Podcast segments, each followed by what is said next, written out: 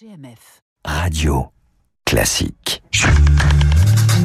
Radio Classique, le journal imprévisible avec Augustin Lefebvre. Bonjour Augustin. Bonjour Renaud, bonjour. Vous à nous tous. amenez ce matin faire un tour sur le périphérique parisien. Le périph qui fête ses 50 ans aujourd'hui, 50 ans depuis l'inauguration par le Premier ministre Pierre Mesmer raconté au JT.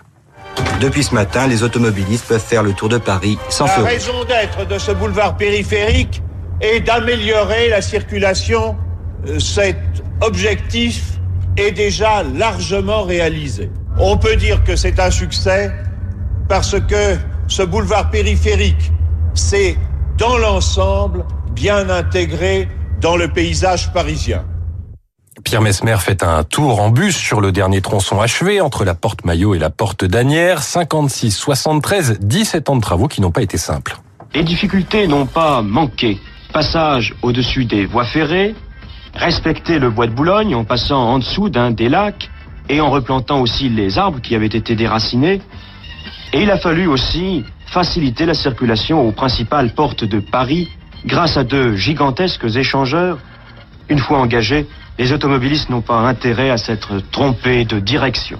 C'est l'époque de la voiture reine. Pour fluidifier la circulation, on a lancé la construction d'un anneau autour de la capitale sur l'emplacement des anciennes fortifications. À l'époque, le périph n'est pas la le dixième cercle de l'enfer, mais une réussite d'ingénierie et de modernité, un motif de fierté, témoignage d'un responsable municipal de la voirie. Cette zone comporte des ouvrages tellement exceptionnels qu'il est difficile de choisir parmi eux. Euh, citons tout de même le pont Masséna au-dessus de la SNCF, près de 500 mètres de long, 7000 tonnes d'acier, le poids de la tour Eiffel. Mentionnons aussi l'échangeur de Bercy, qui comporte une dizaine d'ouvrages d'art enchevêtrés. 22 bretelles de liaison dans tous les sens et qui va même en importance devancer l'échangeur de la porte de la chapelle. Des bretelles dans tous les sens, mais l'enthousiasme cède bien vite la place aux critiques. Depuis qu'on a construit le boulevard périphérique, alors là, euh, c'est intenable. Et comme je vous dis, on est obligé de dormir avec les boules de pièces dans les oreilles et vous avez des personnes qui sont atteintes de dépression nerveuse. C'est ça qu'il faut regarder, c'est terrible. Aujourd'hui, près de 200 000 franciliens vivent à proximité du périph. Pour leur tranquillité, des murs anti-bruit ont peu à peu été construits pour remplacer les bouchons d'oreilles. Reste un autre problème, les bouchons tout court, toujours en 1973. Un reporter s'interroge sur le temps nécessaire pour faire le tour de Paris. Un vendredi de départ en vacances, il part à 19h. 19h17 entre la porte de Saint-Cloud et la porte d'Orléans. Premier problème, notre voiture est bloquée sur la file centrale où progresse à 10 km heure. 19h32, les choses vont s'arranger. Peu après 20h, nous arriverons dans l'est de Paris, mais déjà la nuit est tombée. La circulation dans le nord en direction de l'autoroute A1 est moins dense que dans le sud.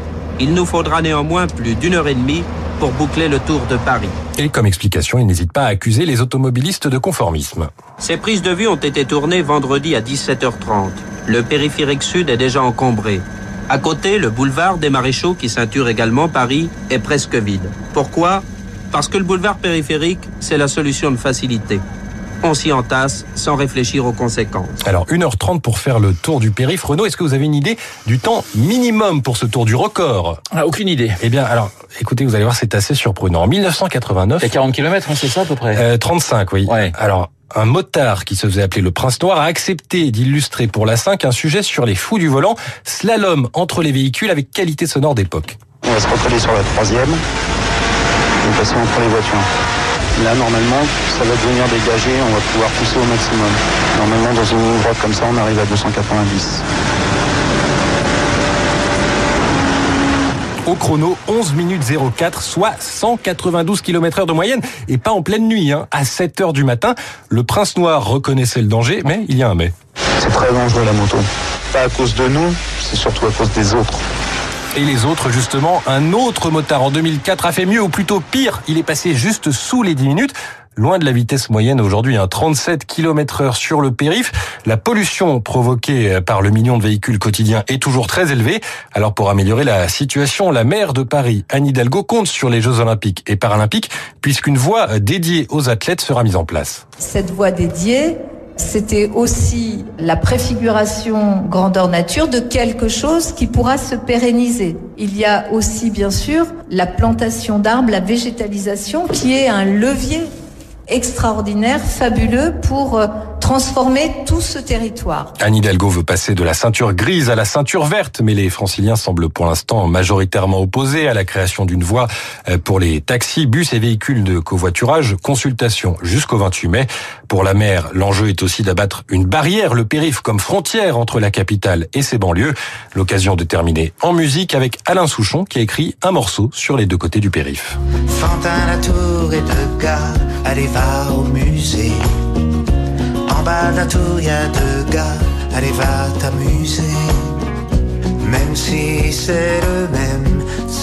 Les 50 ans du périphérique parisien, le journal imprévisible d'Augustin Lefebvre, il est 7h55.